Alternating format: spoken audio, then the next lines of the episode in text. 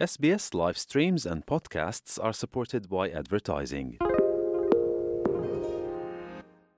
আপনারা আছেন এসবিএস বাংলার সঙ্গে। বাংলাদেশে দু হাজার চব্বিশ সালের নতুন শিক্ষাবর্ষ শুরু হয়েছে মাধ্যমিক পর্যায়ের শিক্ষা ব্যবস্থায় বড় পরিবর্তনের মধ্য দিয়ে। এই পরিবর্তন নিয়ে হচ্ছে অনেক ধরনের আলোচনা সমালোচনা। শিক্ষক ও শিক্ষাবিদদের সাথে সাথে সামাজিক যোগাযোগ মাধ্যমে এসব নিয়ে কথা বলছেন অভিভাবক এবং বাবা মায়েরাও। বাংলাদেশের মাধ্যমিক পর্যায়ের নতুন এই শিক্ষাক্রম বিষয়ে এসবিএস বাংলার সঙ্গে কথা বলেছেন বর্তমানে অস্ট্রেলিয়ার চার্লস্টার্ট ইউনিভার্সিটিতে পিএইচডি গবেষণারত রাজশাহী বিশ্ববিদ্যালয়ের সহযোগী অধ্যাপক গৌতম রায়। আজ থাকছে সাক্ষাৎকারের প্রথম পর্ব।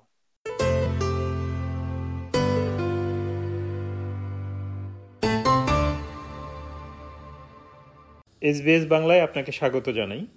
ধন্যবাদ তারেক, আমাকে এসবিএস বাংলা আমন্ত্রণ জানানোর জন্য।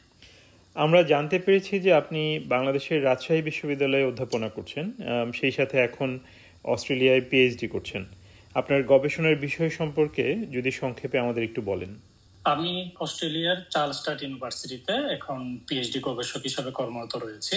আমি মূলত শিশুরা কীভাবে তাদের সাইন্টিফিক লিটারেসি স্কিল ডেভেলপ করে সেই বিষয়টি নিয়ে অনুসন্ধান করছি এবং সেটার জন্য আমি অস্ট্রেলিয়ান প্রি স্কুল এবং প্রাইমারি স্কুলের শিশুদের যে প্লে বেসড অ্যাক্টিভিটি সেই সেটার মাধ্যমে তারা কীভাবে তাদের সাইন্টিফিক লিটারেসি স্কিলটা ডেভেলপ করে সেটা অনুসন্ধান করছি এবং এই কাজটি করতে গিয়ে আমি তাদের স্কুল বা সেন্টারে তারা কীভাবে কাজ করে প্লে বেসড অ্যাক্টিভিটিস এর মাধ্যমে তাদের সাইন্টিফিক লিটারেসি স্কিলটা কীভাবে ডেভেলপ করে সেখানে তাদের শিক্ষক বা এডুকেটর যারা আছেন তারা কি কাজ করেন কীভাবে কাজ করেন তাদের পারসেপশন কি তাদের প্যারেন্টসরা তাদের বাসায় কি শিশুদের নিয়ে কি কাজ করেন সব মিলে আমি আসলে ইন হলিস্টিক ওয়েতে আমি এই ডেভেলপমেন্টটা বুঝতে চাচ্ছি।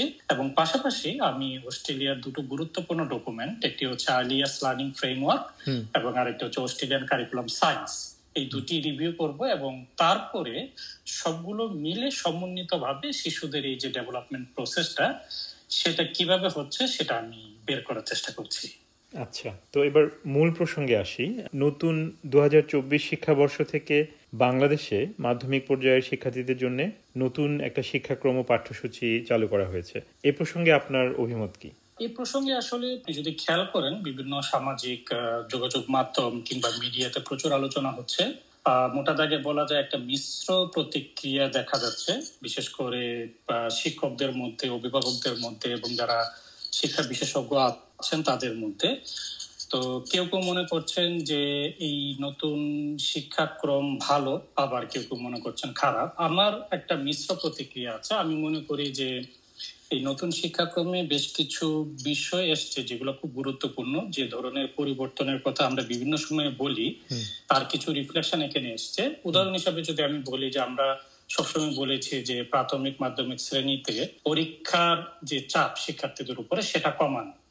তো সেই জায়গাতে দেখতে পাচ্ছি যে ইতিবাচক পরিবর্তন এসছে। আবার অন্যদিকে আমরা দেখতে পাচ্ছি যে এই নতুন শিক্ষাক্রমে বেশ কিছু সাবজেক্ট বা বিষয় অন্তর্ভুক্ত হয়েছে যেগুলা আমার মতে হয়তো এখানে এতটা দরকার নেই। আমাদের যে বিজ্ঞান বিষয়ে আমাদের যতটুকু কন্টেন্ট পূর্ববর্তী শিক্ষাক্রমে ছিল সেটা কমে এসছে। তো সার্বিকভাবে আমি বল এইভাবে বলব যে এখানে ইতিবাচক নেতিবাচক দুটোই আছে কিন্তু আমি একটু সন্দিহান এই যে নতুন শিক্ষাক্রম যেভাবে এখানে এসছে এবং এটা যেভাবে ইমপ্লিমেন্ট করার কথা বলা হচ্ছে সেটা আসলে ঠিকভাবে করা যাবে কিনা এটা এবং একটা সময় পরে এটা আসলে ব্যাকফায়ার করে কিনা বা আসলে সার্বিকভাবে নেতিবাচক একটা রেজাল্ট আমাদের কাছে নিয়ে আসে কিনা সেই বিষয়ে আমার আসলে সন্দেহ আছে। আচ্ছা মানে আপনি বলতে চাইছেন যে নীতিগত সিদ্ধান্ত হিসেবে এই ব্যাপারটা ঠিক আছে কিন্তু প্রায়োগিক ক্ষেত্রে মানে আরও কোনো কিছু করার বোধ হয় অবকাশ থেকে যায় এরকম কিছু। আমি একটু যদি খোলাসা করে বলি নীতিগত ব্যাপারে ঠিক আছে আমি পুরোপুরি বলব না বলব যে কিছু কিছু বিষয় ঠিক আছে। যেমন আমি পরীক্ষার ব্যাপারটা উল্লেখ করলাম যে পরীক্ষা বা বিশেষ করে আমি যদি মূল্যায়ন মূল্যায়ন শব্দটা ব্যবহার করি তাহলে ভালো হয় যে যেভাবে শিক্ষার্থীদের মূল্যায়ন করা হবে এটা একটা ভালো বিষয়। কিন্তু আমি সন্দিহান আসলে কয়েকটা কারণে। প্রথম বিষয়ে যদি আমি এইভাবে বলি যে আপনি জানেন যে কিছুদিন আগে আমাদের নতুন সরকার গঠিত হয়েছে গত সাত তারিখে নির্বাচন হয়েছে। তো তার আগে যিনি শিক্ষামন্ত্রী ছিলেন দীপু মণি শিক্ষা উপমন্ত্রী যিনি ছিলেন তারা মিলে এই কাজটা করেছেন। তো গত টার্মে সরকারে তারা ক্ষমতায় আসার পরে বলেছিলেন যে তাদের একটা প্রায়োরিটি হচ্ছে আমাদের যে বর্তমান যে শিক্ষা নীতি আছে সেটাকে আপডেট করা। তো সেই কাজটা না করে তারা আসলে সরাসরি শিক্ষাক্রমটা আপডেট করলেন। প্রশ্ন হচ্ছে যে একটা দেশের শিক্ষাক্রম আসলে গঠিত হয় বা রচিত হয় শিক্ষা নীতিকে কেন্দ্র করে। কিন্তু এখানে আমরা যেটা দেখলাম শিক্ষানীতিটাকে চেঞ্জ না করে তারা আসলে সরাসরি শিক্ষাক্রমটাকে তারা গুরুত্ব দিয়ে তারা চেঞ্জ করছেন। এখন আমাদের যে বর্তমান যে শিক্ষানীতি যেটা গঠিত হয়েছিল দুই হাজার দশ সালে সেটা যদি এখন পরিবর্তন করতে হয় দেখা যাবে যে শিক্ষাক্রমকেও আবার পরিবর্তন করতে হচ্ছে কিছুদিনের মধ্যে। তো আচ্ছা। আমার প্রথম প্রশ্ন নীতিগত জায়গায় যে কেন শিক্ষানীতিকে পরিবর্তন না করে শিক্ষাক্রম তৈরি করা হলো? কিংবা বর্তমানে যে শিক্ষানীতি আছে সেটাকে ভিত্তি না ধরে কেন শিক্ষাক্রমে এই পরিবর্তনটা আনা হলো? এই আচ্ছা। বিষয়টা নিয়ে আসলে আমি ক্লিয়ার না বা আমি এটার কোনো ধরনের সন্তোষজনক জবাব পাইনি। এটা একটা বিষয়। আর দ্বিতীয় বিষয়টা যেটা হচ্ছে আমি একটা কথা এর আগে আমি বলেছিলাম এক জায়গায় যে আমরা শিক্ষাক্রমটাকে এখন যেভাবে দেখছি আমরা আসলে একটা হাই স্পিড ট্রেন কিনে ফেলছি।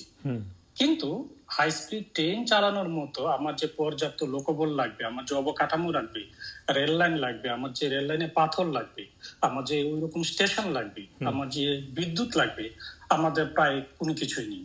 সো এই যে মূল্যায়ন পদ্ধতির কথা আমি একটা উদাহরণ হিসাবে বললাম এই মূল্যায়ন পদ্ধতিটা ভালো। কিন্তু এই মূল্যায়ন পদ্ধতি ঠিক মতো ভাবে ঠিক মতো ইমপ্লিমেন্ট করার জন্য সেই পরিমাণ প্রশিক্ষিত এবং নলেজেবল শিক্ষক আছে কিনা এটা কিন্তু একটা বড় প্রশ্ন। আচ্ছা। পাশাপাশি আপনি যদি দেখেন আপনি এই যে অস্ট্রেলিয়ার কথাই যদি চিন্তা করি যে এখানে প্রাথমিক শ্রেণি বা প্রি প্রাইমারি শ্রেণীতে সাতজন জন বা বারো জন শিক্ষার্থীদের জন্য একজন করে শিক্ষক থাকেন। কিন্তু আমাদের দেশে একজন শিক্ষককে পঞ্চাশ জন ষাট জন শিক্ষার্থীকে নিয়ে কাজ করতে হচ্ছে।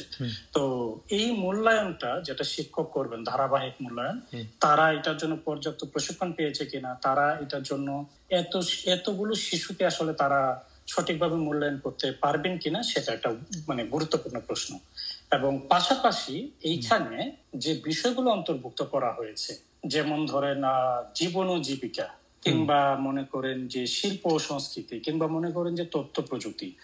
তো আমি যেটা দেখতে পাচ্ছি যে আমাদের একটা টার্গেট হচ্ছে আমাদের সবকিছুকেই পাঠ্য বইয়ে ইনক্লুড করে দেওয়ার একটা প্রবণতা দেখা যাচ্ছে। আচ্ছা। আমি যদি জাস্ট তথ্য প্রযুক্তির উদাহরণটা দিই যে আমাদের আসলে দরকার বিজ্ঞান এবং গণিতের ভিত শক্ত করা। তথ্য প্রযুক্তি এটা একটা এডিশনাল কাজ হিসাবে এখানে আসতে পারে। কিন্তু তথ্য প্রযুক্তি এজ এ সাবজেক্ট আমার মনে হয় না এটা আসলে এই পর্যায়ে গুরুত্বপূর্ণ বা এই পর্যায়ে দরকার আছে আসলে। তো সব মিলে আমি আসলে বর্তমান শিক্ষাক্রমটা নিয়ে সন্দিহান। নীতিগত জায়গা থেকেও আমি সন্দিহান যে শিক্ষাক্রমটাকে কেন্দ্র করে এটা তৈরি করা হয়নি। এটা কেন তৈরি করা হলো সেটা ক্লিয়ার না। এবং পাশাপাশি তারা যে জিনিসটা ইমপ্লিমেন্ট করার কথা বলছে সেই ইমপ্লিমেন্ট এটা আসলে তারা বাস্তবায়ন করতে পারবে কিনা সে ব্যাপারে আমার সন্দেহ আছে। অনেক ধন্যবাদ আপনাকে প্রফেসর গৌতম রায়। এতক্ষণ আপনারা শুনলেন বাংলাদেশের শিক্ষা ব্যবস্থায় সাম্প্রতিক পরিবর্তন নিয়ে অ্যাসোসিয়েট প্রফেসর গৌতম রায়ের সাক্ষাৎকার। আজ শুনলেন সাক্ষাৎকারের প্রথম পর্ব। এটি গ্রহণ করেছি আমি তারেক নুরুল হাসান। আমাদেরকে লাইক দিন শেয়ার করুন, আপনার মতামত দিন। ফেসবুকে ফলো করুন এস বাংলা